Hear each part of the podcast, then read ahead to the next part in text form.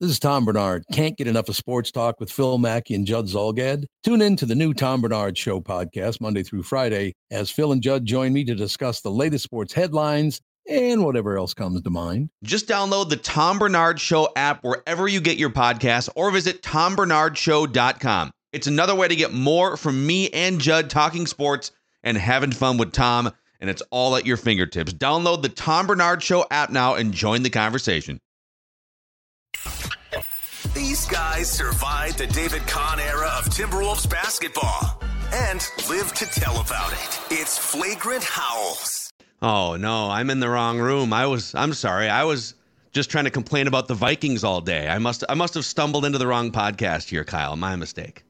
Uh, I was telling you offline. I was back in North Dakota this weekend visiting uh, an ill grandparent and I spent the last five real minutes of that Vikings game. So the Chargers' last drive, and then the Vikings' subsequent game-losing drive uh, at Gate F9 at the airport, just surrounded by a, a litany of other Vikings fans that were just spewing out hot takes one after the other, and it was uh, it was probably the worst way to spend my Sunday. So, wow, we're Who, down pretty bad over here who were at gate F9 who were people most mad at? Like who was who was the top piece of pie on the pie chart of blame at the well, airport? well they get that stop obviously on fourth down or whatever which was another as many have deemed it a fireable offense by Staley so the Vikings have the ball and it's like oh my god they're going to score. This is actually sweet.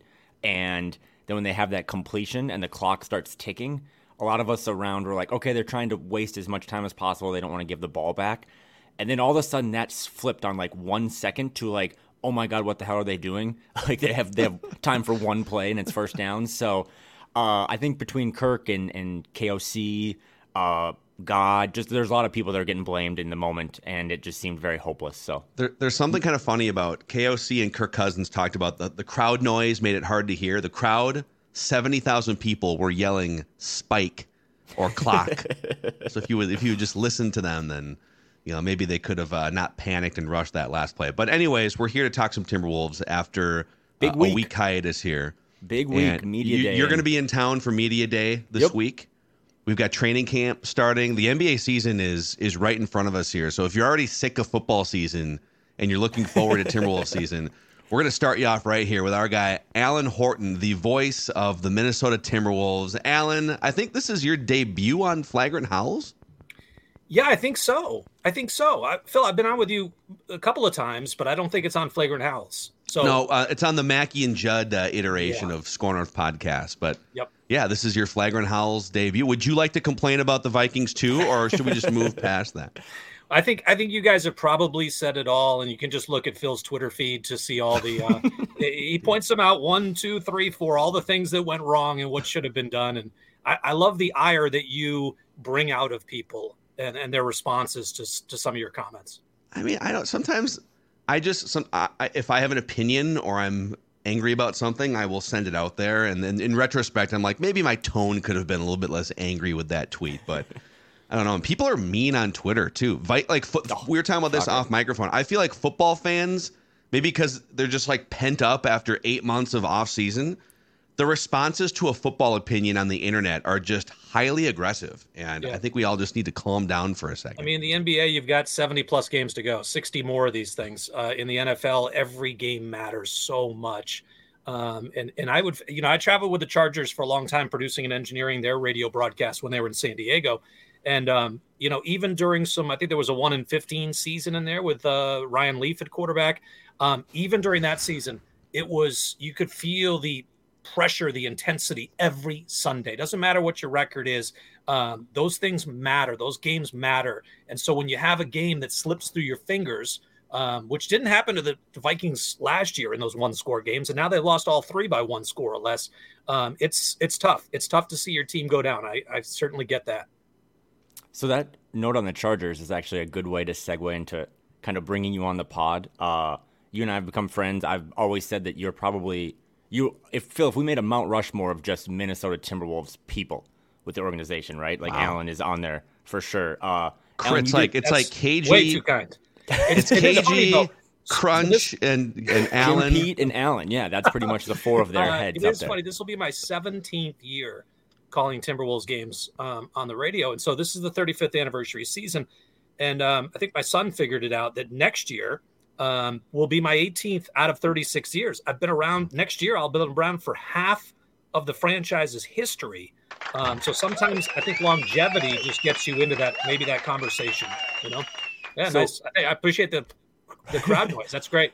So, so the Chargers thing or whatever. I was you did a podcast with Michael Rand a couple years ago for the Star Tribune, and kind of just talked about how you got here. And the reason I wanted to have you on is not only does this week kick off, I think we're less than two weeks away from a game. I think they play their first yeah. preseason game a couple weeks in Abu Dhabi, but this is like the start of the season. Uh, you're a big part of this, uh, calling all the games, and I just kind of wanted to throw it back to you and just for the people that don't know your story, whether it be the San Diego angle, working up in Seattle, where you're from, just kind of uh, in classic interview form. Like, tell us a little bit about yourself and, and how you got here. I'll give you the abridged version. I grew up in Western Massachusetts, so I grew up um, three hours away from Boston, but I, I, gravitated to all their sports teams. So Bruins, Celtics, Red Sox, Patriots, um, which has been fruitful over the years um, especially the recent history, not so much when I was growing up, except the Celtics. The Celtics really got me into the NBA um, right when I was hitting my teenage years. That was the 80s, and that was the Celtics Lakers. It was Larry Bird, it was Kevin McHale, Robert Parish, Danny Ainge, Dennis Johnson, all these guys. Um, and that really got me going on the NBA. Uh, I went to school in uh, upstate New York at, at, Skidmore College and then did some graduate work at Syracuse um, and then moved out to California and spent about 10 years in San Diego, one year up in Seattle working with the Sonics and Storm right during their ownership change and right before their move to Oklahoma City, which was a really interesting time. Um, and then got the opportunity in Minnesota and came here. You know, it was it didn't quite fall into the category of the KG trade in 07, but a couple of months later, that's when I was acquired. It was a much lesser note in the. It was the, yeah. So it was Marcus page. Marcus Banks, uh, uh, Al Jefferson, and Alan Horton. Is that I'm trying to remember the trade? uh, Theo Ratliff was in there. Gerald Green. Just his contract, though. Yeah, just it was. yeah, and then and then a month later, it was Alan Horton signed. You, you were right- an expiring. You were an expiring contract from Seattle. I don't even know if I had a con. I, I, think I was. I don't think I was even under contract in Seattle. So, uh, yeah. So I, I got started late in that 07 season. Fortunately, I think that was the year the Timberwolves, at least uh, in early October, were on the road. They were in Turkey. I think they played a game in Turkey and then in London. And so that gave me a couple of days in the office. Um, and then I was two days in the office. We had driven from Seattle, two days in the office, and then literally on a flight um, with Billy McKinney and the team to go do a preseason game. And the next day we were doing a preseason game. We were off and running, and I was playing catch up the entire year, trying to learn. You know, I was familiar with the NBA, but once you start calling games, now you really got to get immersed in it. And so I was just battling to catch up um, that whole year. Relied on Billy an awful lot. Uh, my family was still back in Seattle because we had a house there, so we had to kind of figure things out. Uh, but that's uh, that's how we kind of got started, and I've been here ever since. So I had a note written down that you've called. I think it's like over 1,200 games. But and again, not blowing smoke because Alan and I have become friends. But one of the reasons I'm such a fan of you is because when I get to when I cover games on the road or when I'm back, like I'm sometimes sitting by you, and you're calling the game. You're you're a play-by-play guy. You're an analyst. You're also just kind of a fan in the sense of you're you're telling stories, making people laugh. And what I don't think people realize because there's no video is it's just you. You do have some producers, but like it's you've got your your boards and you've got five different layouts and what seems like ten different screens. Uh, for the there's always people that listen to this that kind of want to get into this industry and stuff. Like, mm-hmm. what was it about your time in Seattle, maybe, or maybe just covering, you know, volleyball and baseball? Like, what was it that kind of gave you those reps to be able to be like a five tool guy when it comes to play by play? I think the biggest advice I give to young broadcasters who are coming up or who want to get to the professional level is just is to build that resume. Every experience you can get, you need to take, whether it's a producing role, whether it's an engineering role, whether it's play by play of any sport, whether it's radio, whether it's on the internet, whether it's TV. Um, every rep you can get just builds out that resume and it makes you more valuable. And one of the reasons I was able to jump to Seattle, um, they needed a Seattle Storm of the WNBA, a play by play man or person. And they, um, but it wasn't just that had and the, and the guy who hired me is is the radio voice of the Utah Jazz who was in Seattle at the time, David Locke. David Locke. Um, yeah. yeah. we found and, uh, D- David Locke lived like two blocks away 15 years prior. We found out to where I lived when I was in Seattle. Up like, in Queen Anne? Queen Anne, yeah. Yes, I know exactly that house because I've, I've been up there multiple times. Yeah. Um, so he's, you know, he even told me, you know, had it been just the Storm play by play job, um, there were a hundred resumes that they got that they could have gone with. And at that point, it just comes down to, you know, whose voice do you like? And that's a very subjective thing. But they also needed an executive producer of the uh, uh, Sonics radio network, and they were switching stations. They needed someone who knew about um, ISDN lines and knew how to set up a pregame show and connect a network um, and organize the studio uh, back in Seattle while David was on the road um, to roll on other games. And we had a whole host of, um, I think, you know, we were the one of the few teams I think that had a whole team of. We were rolling on every single NBA game every night, and we had all these interns cutting up highlights, and we would splice those in, and we would really try to take you. You know, when you were listening to a Sonics game, you're not only were getting all the details about the Sonics, but you're we're keeping you up to date about everything going on in the NBA, and we were all listening. So um, we would we if someone went for 30, we'd have a 30 point bell. If we had a great highlight, we'd play it. A buzzer beater, we got it. Um, and so that really then put me into an upper echelon because I could executive produce, because I had done producing, because I had engineered, because I had all this game day experience running my own broadcast sometimes. Um, that really paid off and put me in another level um, to where it was only you know choice of you know they narrowed it down to three people and I was fortunate enough to to be named. Had it just been the Storm play by play, you know, they could have gone a lot of different ways. Hey, how did just to fast forward now? I think you you became much more of a like an around the NBA household name with the Ed Malloy botched call, the, the infamous uh, soundbite. How did that? I mean, that was such an organic, fun moment. How did that change your career, or did it? I don't think it did at all. Um, it certainly got a lot of notoriety. It, I think it happened at a time um, so we're talking, to, I think that was 2013, maybe the 13 14 season. I always kind of, it's been such a long time now. It's been almost a decade yeah. since that, since that non call against the uh, Dallas Mavericks where Shawn Marion fouled Kevin Love for a potential game tying three. Um, and it was sort of in a time like, I think uh, right around Christmas. And so it was kind of a dead time and it got a lot of publicity. Uh, there wasn't a lot else going on. And um, it, it certainly, I still to this day will get tweets or texts and, and, and, and, people will hit me up and say, Hey, we got Ed Malloy tonight in Charlotte for Atlanta against the Hornets. I'm just like, okay, okay. okay. Well, people, and then if, if he blows a call in any game across the oh, country yeah. or whatever, I, you still see people in all caps tweeting Ed. Malloy, you know, yeah. with five exclamation points. Yeah. So even almost a decade later, people have not forgotten. And uh, I haven't forgotten either. It was a, it was a, I mean, it was, it was not a fun night because the, the Wolves got robbed, but um, and there were a couple other things that happened that season too. Remember, those were that was the season where um, where the Wolves had lost just a ton of close games to start the season. There were expectations on them. Rick Adelman was the coach, um, and, and and we'd also have the previous year we had a couple of plays. One that Ed Malloy was was refing in, where he incorrectly kicked out JJ Barea against the Miami Heat. Um, and then there was another one where Jason Phillips eject uh, missed a call on, of course, Kobe Bryant gets away with everything, right? Well, Kobe, uh, rest in peace, he fouled Ricky Rubio on a potential half court shot at the buzzer that the, the, NBA the next day said, "Hey, we missed the call." And mm-hmm. so after this Ed Malloy call, they, you know, they put out that they missed the call. Ed wasn't looking; he was looking more at the feet and not at the potential contact, and um, the rest is history. It is kind of nice that that happened at a point where like we were online a little bit, but not yeah. too much, because like if that if you make that call now, it would have gone so viral that like you probably would have had to have done a sit down with like Michael Strahan on Good Morning America just to like it would have gone so big. So it, it came at a general organic time where the world wasn't too online. But uh there was also you had a really good one. I can't remember if it was a tweet now that you're starting to bring up all your your biggest hits, but you I remember you kind of lost it in a professional way when the whole untucked jersey thing happened too.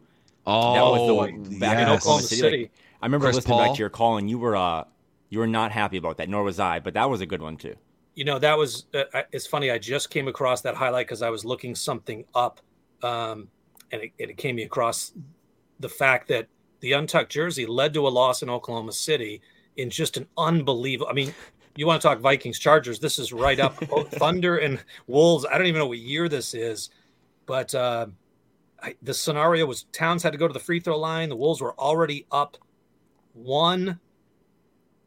He I, I, can't even off the top of my head. He had to make he had to miss the second one because there was less than a second left, and in between free throws, he did the opposite. He missed the first. He should have tried to make. He was yep. trying to make that, but he missed it, and then he made the second. He should have missed that, so they wouldn't have been able to take the ball out of bounds. But in between those two free throws, Jordan Bell checks in, and Jordan Bell checks in with his jersey untucked, just like ninety eight percent of players do in the NBA, and he quickly jams in his shorts. But Chris Paul This, I mean, this is unbelievable. You can't write this. Chris Paul and, um, oh my gosh, the official who he has always has problems with. Uh, oh, uh, Scott, Scott, Foster. Foster. Yeah. Yes, Scott Foster turns to Chris Paul. He's like, "You're right." Chris Paul was barking, "Hey, he's got an untucked jersey. That's a technical." Chris Paul knew that we had an earlier delay of game warning because Ryan Saunders had go to the bench, had went to the bench at the end of the third quarter, and Cat had his knees all wrapped up. He was iced. He was done for the quarter, right? Well, in order to maximize the possession, Ryan wanted to get Towns out there, but Towns wasn't ready, so he goes to the scores table, unwraps his knees, and we get a delay of game warning. Now you're allowed two, so this wouldn't have mattered had we had Karl not come in the game at the end of the third quarter. So Gosh. Jordan Bell comes on and they call a second delay of game. But at the time, nobody knows it because you can't. You we, we're far away from the floor. I think even TV was confused about exactly what the call was. OKC gets a technical, hits the free throw, so that makes it a two point game. So Karl just needs to either make it to make it a three point game, which but what we were saying was he needed to miss it, and they would have to take a length of the court shot to try to tie yeah. it or win it. And he hit it Steven Adams inbounds, baseball pass, Dennis Schroeder lay in, Jeff Teague caught napping, and right. we go to overtime, and of course the Thunder win. Oh, God, just I unbelievable. That really actually that hurts to like listen to Alan go play by play there and just bring it back. But there's like there's like 25 of those moments I feel like since you started, you know, 17 years ago, where you could go you could go through that season you were talking about too, where uh, uh, the the the original like Malloy viral clip if I'm not mistaken, that Wolves team, that like the Pythagorean win loss uh, projection based on your plus minus. Yes. They had like one of the best plus minuses in the Western Conference. And they yeah. were projected to be like a 50 win team, and they and they wound up with 10 fewer wins because of yeah. just crazy. Have you just one last Malloy thing? And I, have always yeah. wanted to ask you this, and I always forget. Have you ever talked to him since that moment? Have so you guys ever had a conversation? Great, great question. So Jim Peterson will often join me on a broadcast if he, if there's TV's not covering it and his schedule allows for it. If he's on the road with us, we'll try to I'll try to bring him in. And so we did that for a Christmas Day game against the LA Clippers years ago. And Ed Malloy's working the game. And so we sit down courtside. We were courtside at that point. Um, and we realize Ed Malloy is one of the officials. And right before we're about to go on, I'm, I'm about to toss it to Jim for some keys to the game. He's like, you know what?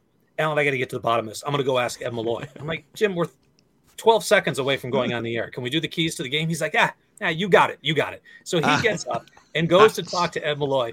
And of course, Ed Malloy has this is like five years after the fact. Ed Malloy's like, what are you talking about? Like he doesn't he didn't know? No, no, no. Hold on. He was just caught off guard by oh, okay. And he oh. was like, wait a minute, what are you talking about? When was this? What year? Who was the team? And so Jim explains it, and I'm, I'm doing the pregame show, and I can hear these two talking, and I'm just like, oh my gosh, is he gonna he's, is he gonna kick us out of the game even before it starts? He might do something crazy like that.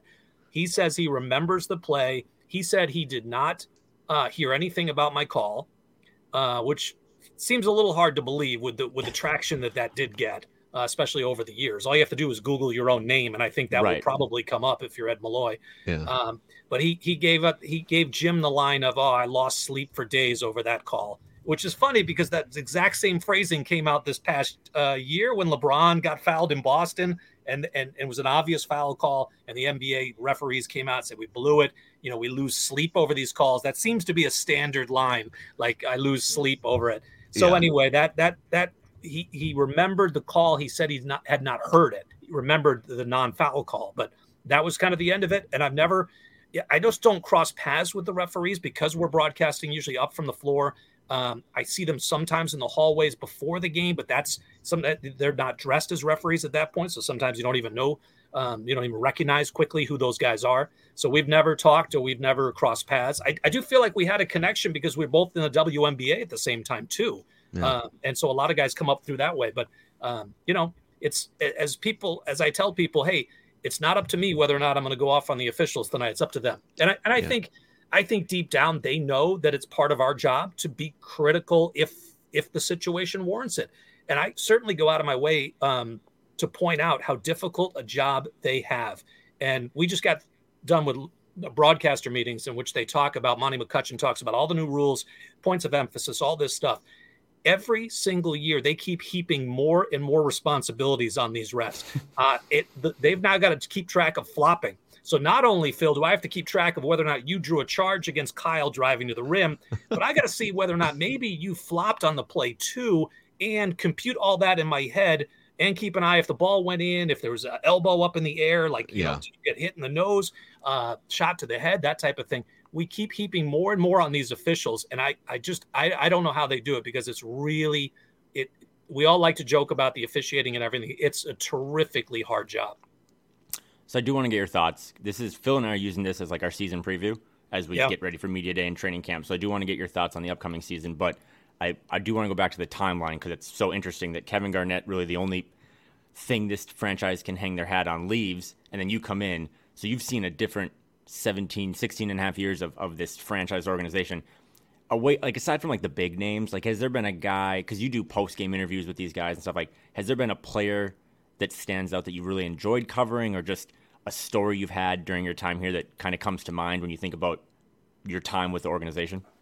I, I really do enjoy seeing guys that used to play for the Wolves and guys I had a semi relationship with. Um, I, I hadn't, you know, Kevin Love's been in the league a long time and he's been longer with Cleveland than he has been with Minnesota now at this point, which is which is amazing. But I just I had not crossed paths with him until this past season, and then I just went in the locker room and I I saw him there sitting, and I I said hi to him and gave him a big hug, and you know it was just nice to catch up with some of these guys, and I've had that with a couple of different guys.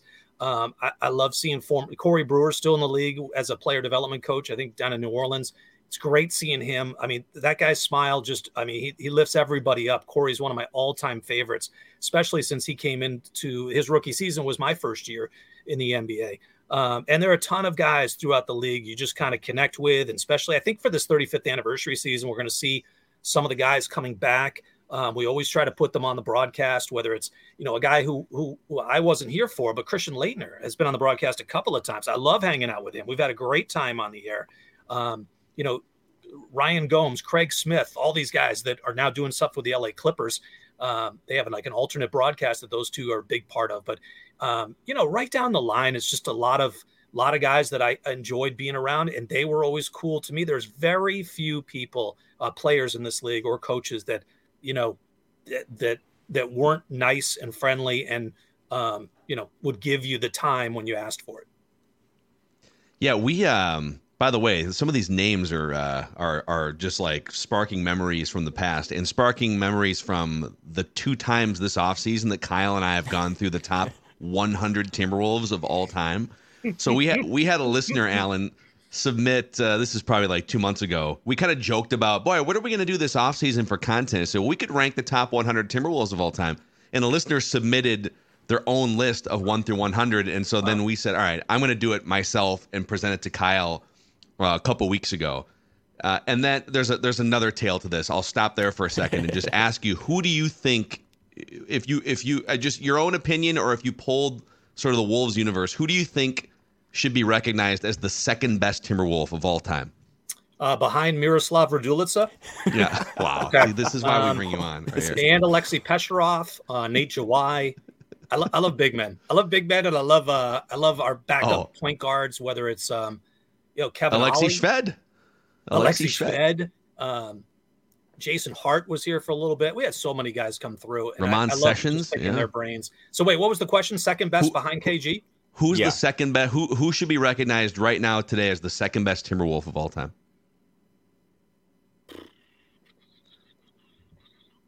Uh, gosh, I, I guess my candidates are. I guess my candidates are Towns. I guess uh, Love has Mm-hmm. to be in there. Um, The one year of Jimmy Butler, you could put in there. If you're going peak peak, like Jack Morris is one of the greatest twins of all time. One 'Cause one he- plus, Phil. One know. plus. Remember, he had the beginning of that That's next true. year before things that went training really camp. Yeah, south. that's a good point. yeah. Uh, boy, one year. That's I no, I can't put him second if I'm. Oh, I'm with I'm with Alan there. I, I just can't. we didn't, and we didn't, by the way, or I Yeah, good. didn't, I guess. Good. Is Anthony Uh, Edwards an a, option Oh, or I guess Ant's Ant's quickly going to be in the conversation. Probably doesn't get there, but yeah, probably give him a few more years, and and I think um, I think he's on path to that. I don't know. I, I just think, thinking if anybody, you know, not. Here, here was my here. Here's my tough. top ten. I'll I'm, give I'm you always my a big fan 10. of Big Al Jefferson too. Put Big Yep. Al in there. Yep. Big so Big Al was 11th. Big Al was just Yeah. outside the top 10. And you might just so I I might be higher if he didn't blow out his knee in New Orleans that one time when Kevin Yeah. McHale took over and things were starting to like click a little bit and Big Al went down. It was, oof. He was he was so lights out in the paint too. Just a great, yeah. just that, that little uh, that I, little another another hook. great what if is when, um, of course, when Ricky Rubio um, against the Lakers uh, blows out his knee. You just wonder how things might have been different there as well. We talked about that, Alan, because that was the year. You know, every year was just all that you focused on was the youth, right, and like the hope yeah. of better days. But that was the year that was like Rubio and Derrick Williams. I think they both played in like the the up and or the Rising Stars game. So it's like okay, the Wolves finally have a couple guys, and I think it's like two months, a month later that Rubio tears his ACL in that spring yeah. game against Kobe. So, who who was your top ten though? Because I want to just give Alan just a couple. I mean, he just listed three guys that I honestly had forgotten about. Oh, so yeah. I want to tell him a couple names that were in our One more what if when uh, Darko Milicic got hurt on the opening tip once in Portland. That was, oh, that's one of my all-time favorite know, plays. Man. I've never yeah. seen someone get hurt on the opening tip. what was it? Was it what? What did he do? What did he, ankle? Who knows? Oblique, Foot, ankle, knee, stretch that oblique. Unwillingness to play. I don't know. Just wanted There's to get that game that, start. Apparently, he used to keep game started and just wanted to start the game and, and then be done. he used to keep uh, his cash under a under a mattress. Is how he would. That, that little was did he bank. know that would hurt his uh, stats so much because you've now played the game, so all your per game stats are screwed up because you only played yeah. 22 seconds. Uh, top 10 top oh boy i don't know that's catching me off guard i I'll give you. What if I give you my ten? You could critique it. Okay? okay. All right. Number one, Kevin Garnett. Number okay. two, Karl Anthony Towns. Number three, and I. So this is where we get into like, I value your. What were you at your best, even if it was for a short amount of time over longevity? I have Sam Cassell as the third best Timberwolf of all time. Yeah. He was so influential for the, the best season in franchise history. Yep. I think they win the title if he doesn't do the big uh, grapefruit dance and another another hip. awful what if. Kevin Love three, Jimmy Butler five. I'm a huge Terrell Brandon fan. Mm-hmm. I think they got better actually swapping Stephon Marbury for Terrell Brandon in the late 90s, early 2000s.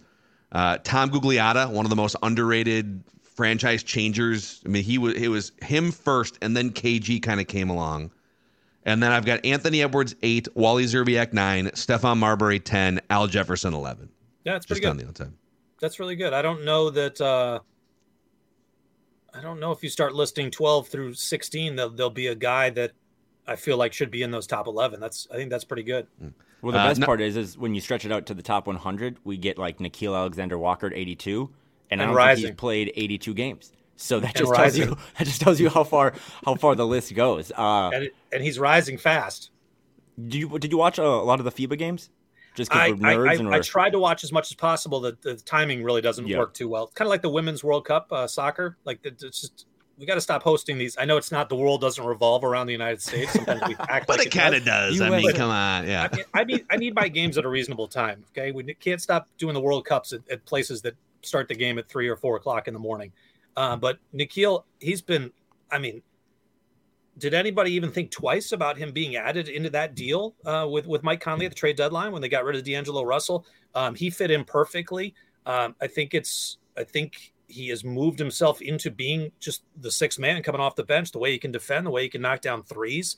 Um, I, I, he's been an unbelievable addition, and you know they signed him up for two more years. Um, the way he played for Team Canada, he played a crucial role for them um, in winning that bronze medal. Um, and, and he just feels like he's finally getting an opportunity and taking advantage of it. And I think his his stock is on the rise. So this is the, the best way to segue into a season preview. Going back to the what ifs, you know I'm a fan, but like, what if the Timberwolves are just good this year? Like, yeah. is there a chance, like with uh, with a year past the Gobert stuff and kind of putting that behind you, having the ability to have a pick coming up if things don't crater or if they crater, you know what I mean? It's not all doom and gloom, but what are your just kind of general expectations now that the team seems relatively healthy? Uh, we don't have, I mean, I was just looking at this the other day. Friday was the two year anniversary of the whole Gersson Rosas letting go of him. Like, then last year there was some Ant stuff coming to training camp. Karl's sick.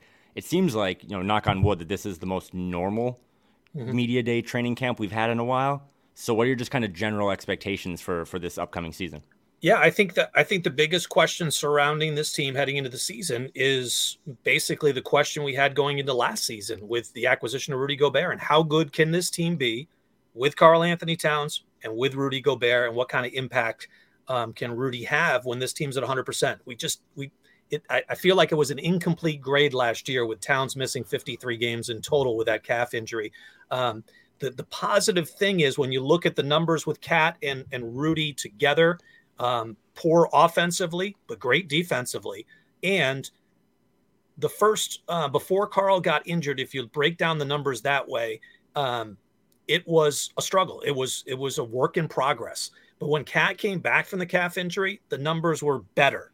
And I think heading into this season, this is now the third iteration, if you will. And I think the expectation is that they'll be better than they were the second time around. And I think it keeps building. And hopefully, those guys have worked together enough. Um, and I think the coaching staff has a better idea now of how all these pieces fit together. I think Rudy is another year under his belt.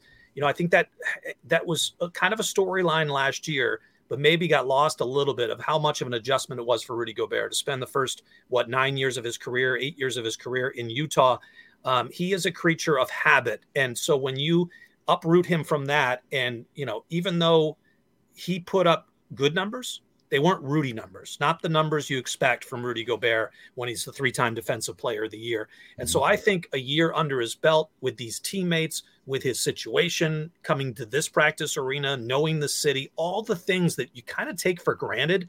Um, I think that was, a, we saw him play better at the end of the year. And I think comfort had a lot to do with that. Um, and I also think the numbers with with Mike Conley were fantastic last year, and and I think yeah. Mike Conley's addition and what he brings to the team, as opposed to your previous point guard in D'Angelo Russell, um, is going to pay big dividend, dividends over the course of 82 games, not just the 24 games that that Mike was able to play in. How, how do you think uh, on the Anthony Edwards side? Oh. I know that the games were all at two o'clock in the morning, but in the in the games that we all saw, and just hearing what Steve Kerr and Erik Spoelstra had to say, and Anthony Edwards, even just statistically, far and away being the leading scorer on that team. How do you think that World Cup experience helps his career going forward? Boy, I don't know if you could ask for much more from a young player like Anthony Edwards in his first three years, uh, three plus years. Um, his his pr- uh, progress has just been this if you were to graph it it's the straight line going upwards i mean it's just it, he's gotten more efficient he's gotten better offensively defensively um, his shooting numbers his his court awareness just just savviness is all grown in three years just like you would hope and then for him to be uh, really the de facto leader of this maybe not de facto he was the leader of team usa i mean to, yeah. to, to have that on that stage um, and to look the part. It's all positive signs for Ant continuing the progress that he's already shown. He's led this team to the postseason the last two years. He's an all star now. Uh, once you break through on that, you're you're you're. It's a really good chance you become a regular. Um, and of course, his play will certainly dictate that. But um, I, I, just think you couldn't draw up a better first three years for for Ant and his progression. It's just it's just been fantastic, and he is what I like most is he backs up what he says. You know, in the playoffs last year, uh, some national reporters were asking him about, you know, being the best, the future of the NBA and one of the great stars. He's like, I haven't done anything yet. I haven't gotten out of the, my team has not gotten out of the first round. I don't think I'm one of those young superstars. And that's exactly, um, that's how Anthony Edwards thinks. He hasn't proven anything. And he's got that mindset that he wants to be great and he wants to be great at anything he does. I think Austin Rivers said this in a podcast this summer uh, that Ant will he, he'll he'll play you in anything, even if he's never done it before. He's just like I'm going to beat you. I will be the best. Um, he's got that mentality, and I think. Uh, I think nothing but great things for him. He continues to make strides, and I wouldn't. I, I would expect him to take another jump this season. Yeah. Hey Kyle, before we hit uh, Alan with the last couple questions here, we do have to shout out our friends over at Power Lodge here. So Power Lodge and Miller Marine, uh, even though summer is over, you know, fall fall season on a pontoon, not a bad way to live. You got the changing leaves, some beautiful bodies of water out there. And right now, Power Lodge and Miller Marine are winterizing your boats. Winterization specials right now, free storage with the purchase of a new boat as well. There's Kyle and his family right now on the YouTube channel enjoying some nice throttle therapy out on the water. Get double the value if that new boat is a luxurious Bennington with unbeatable employee pricing stacked on top of rebates. This is the best time of year, actually, to get into a boat so you can have it for the end of summer into fall and for next year. Uh, find out more at millermarine.com and powerlodge.com. All right. It's Mackey here, and a shout out to Claritin for supporting this episode and providing us with samples, even. So I am an allergy sufferer, and it's uh, it's rough sometimes with stuffy, runny nose. For me, it can be like dry, scratchy eyes, throat, even just feeling tired. Luckily, for those of us who live with the symptoms of allergies, we can live Claritin Clear with Claritin D. Designed for serious allergy sufferers, Claritin D has two powerful ingredients in just one pill that relieve your allergy symptoms and decongest your nose so you can breathe better. Are you ready to live life as if you don't have allergies? It's time to live Claritin Clear. Fast and powerful relief, just a quick trip away. Find Claritin D or ask for Claritin D at your pharmacy counter. Go to Claritin.com right now for a discount so you can live Claritin Clear. That's Claritin.com. Use as directed. Well, it's either Timberwolves related or about airplanes, so I think we should stick it to Timberwolves for now. Uh, what what would be your biggest question going into this season? Is it about the Rudy fit still? Is it about like one of the things that Alan and I keep thinking about is like the Wolves look so good with Kyle at the four last year. They obviously keep Naz, Like they have Nickeil. Like they're. I said last year the one thing I was right about and everything else I was wrong is that they were going to be the deepest team in franchise history. Well, they're deeper now, in my opinion, than they were last year. But between let's say Kyle Anderson, Nickeil, Naz Reid, I'm forgetting someone else. Like Shake Mill, like one of those guys is going to be like the ninth guy off the bench, right? Yeah. And just with how the pecking order goes. So, Yeah. what is your biggest question mark that you think Finch and, and Tim and those guys need to kind of address or figure out as we get going for the season? Yeah, I think t- speaking to that depth, you know, at the end of the season, they have nine of their 10 players back from Yeah. last season. Um, and the 10th would probably be Jordan McLaughlin, who was who was on again, off again last year after his calf injury. Um, I, I expect him to to have a bounce back season. He's just he's just too good a player um, as a backup point guard. And so the one player who's not back is Taurean Prince, and you basically substituted him out for Shake Milton and Troy Brown Jr. So you actually got a little bit deeper. Now you you really have 11 guys right there, and that's not to even mention the rest of the roster who would still have a chance um, to get some playing time. I think the one question for me, um, you mentioned Naz Reid and, and you mentioned Kyle Anderson. Kyle Anderson was their best was their best option at power forward last season, and so you know you, you re-sign Naz Reid. His it's interesting. His career high in minutes played is only 19 minutes a game. Mm-hmm. He only played 18 minutes a game last year, and that's with Cat missing 53 games. So I'm wondering how you work in Rudy. If everybody's healthy, how are you working in Rudy, Cat, Naz? That's three for two spots. That's normally like enough. You can rotate all three of those guys, but you mentioned it, Kyle. Kyle Anderson was their best power forward option. He was the best combination with Rudy Gobert last year. In fact, that was the highest net rating of any of the two man lineups was Kyle Anderson and Rudy Gobert. Um, Kyle, and, and, and it, not only do the numbers back it up, but the eye test, it fits the eye test. Kyle Anderson was incredible last year. The three triple doubles gives you an idea of the kind of impact um, he had last season, but his veteran leadership, his um, you know, despite despite the punch at the end of the season, uh, those two guys were still the best combination. And um, you know, he just he just does so many things. I think he's a winning basketball player. And so now you've got four guys for those two spots, and I really wonder how that will shake out. You know, Coach joked that uh, Coach Finch joked that you know he might play Naz at the three and try to play Naz, Cat, and and Gobert. I don't know if that's going to be true. We'll have to wait and see about that. That would be a little aggressive, but um, it gives you an idea of how deep this team is. And and you've got Jaden McDaniels who is on the rise as well. Who I, you know pretty much is slotted into that three spot, but he plays some four as well. So I don't. I, I'm really intrigued to see when this team is 100 percent healthy how the minutes are divvied up and what kind of combinations work best for this team. So it's really a front court uh, question for me. Jaden McDaniels is such a just a wild card here in that if he just stays the same as he's as he was last year, just a lockdown perimeter defender who can shoot some threes, can get to the rim once in a while, maybe score 12, 15 points, that's a really good player. But there's another level there, and we've sort of seen it in passing. You saw it, I mean, down the street from when we were in Seattle last year. He went and played a couple games. I think it was uh, at at Seattle Pacific and Yep. like dominated. Oh, the So crossover. Yeah, Jamal the, Crawford the. Jamal Crawford tournament. Yep. So there's like there's another player in there, and so the, the wild card for this team is what if he emerges on another level and becomes a 20 points per game scorer, a guy that you can drop plays for. You know, that's something that's kind of lurking. I feel like in the weeds for this team. Absolutely. And I thought I think we saw a better Jaden McDaniels um when Mike Conley came in too, because again that that that took away some shots. D'Lo was was was. He, he, D'Lo does what D'Lo does, right? And and he needs the ball, he needs shots. And when you bring in Mike Conley, who's more of a pass first rather than a shoot first point guard, now that's going to distribute that rock a little bit more. And Jaden McDaniels was one of the beneficiaries of that. And we and we kind of saw his game. Um, he he took a few more offensive um, opportunities. He took guys off the dribble, um, and I think they want to see more of that. And I just it makes you more dynamic the more weapons you have out there at the offensive end. Um, and and now I think the Wolves can really play some really locked down defensive lineups. Can you imagine Nickeil on the floor with Jaden, with Rudy, um, and maybe a, maybe a Kyle at that power forward spot? You can, I mean, you can get some some really solid defensive lineups out there. Um, and, and, this this Timberwolves defense was a top ten defense last year. It's only the second time in franchise history they've had a top ten defense. Wow. Um, and, and a big chunk of that is due to Rudy.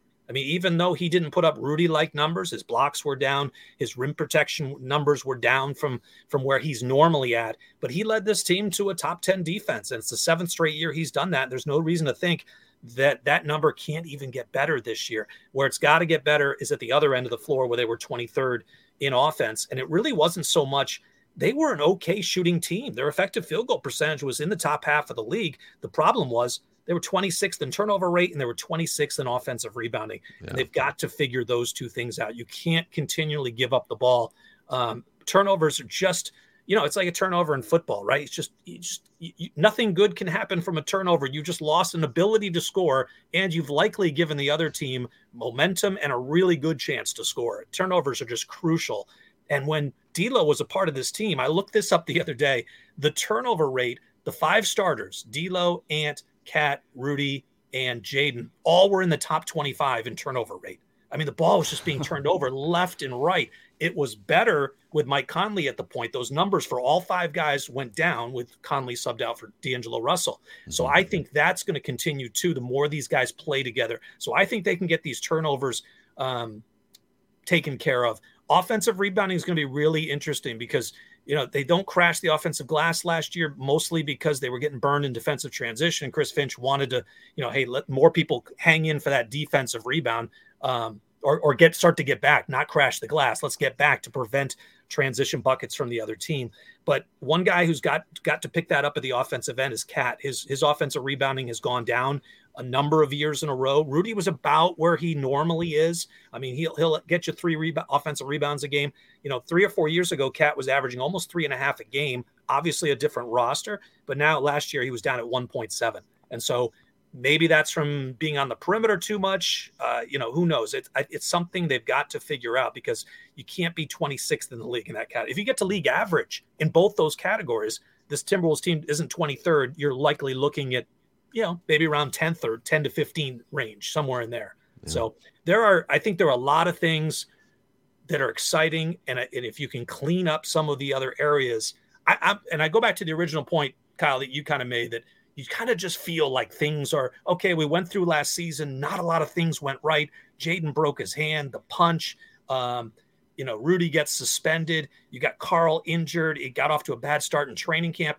This year, the Timberwolves had just as many players at the World Cup as any other team. They had five, I think, and um, all those guys had good experiences. I loved the way Karl played with the Dominican Republic. He seemed to get kind of that joy for the game back, where you're just playing. You're not worried about anything else. And I, I, I just hope he can kind of harness that, bring that back, and let his play on the court do the talking this year because he is an exceptional talent on the floor. And if he can just harness that play with his teammates, work off of Ant, work with Rudy Gobert. I think this has a chance to be really good, and maybe we are talking about a 50 win team. Yeah, well, you mm. you are an excep- exceptional talent off the floor, uh, so we appreciate you being on this pod.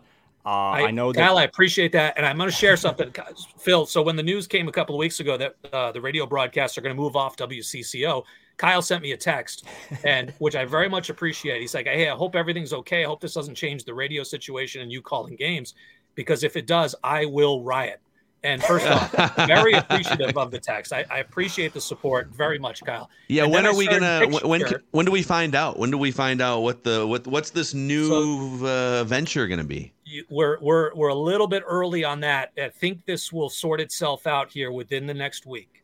But the Okay. good news is Okay. what I can say is that Timberwolves fans are going to be able to catch every single game, preseason, regular season, postseason, as they have the last three years because we've only done all preseason um, the last three seasons. So we're off to Abu Dhabi on Sunday. But I appreciate Kyle the the support, and I, you know, Phil, I, I just pictured Kyle running around downtown by himself, trying to riot. I don't know, trying to lift cars up and overturn them, trying to bang on doors. I'm not sure what he's yelling, but man, it made my day. I just pictured Kyle rioting by himself downtown. He's yelling, Ed Malloy! I, Ed I, Typical Friday it. for me. I appreciate it, Kyle. Th- thank you, sir. Thank you. Uh, excited to have you for year 17. Uh, exci- excited to have you. We'll see you around at Media Day. Uh, and again, I, I, I was talking to some PR people, but announcement should come on what the next step is. But we're really excited to have Alan Horton, voice of the Timberwolves, another year. Uh, thank you for all you do. Thank you for all your hard work for being a five tool player up there. So uh, excited to get this thing rolling. Amen. I appreciate it, guys, and uh, thanks for all you guys do. Flagrant howls all the way. Alan Horton, thank you, man. Appreciate it.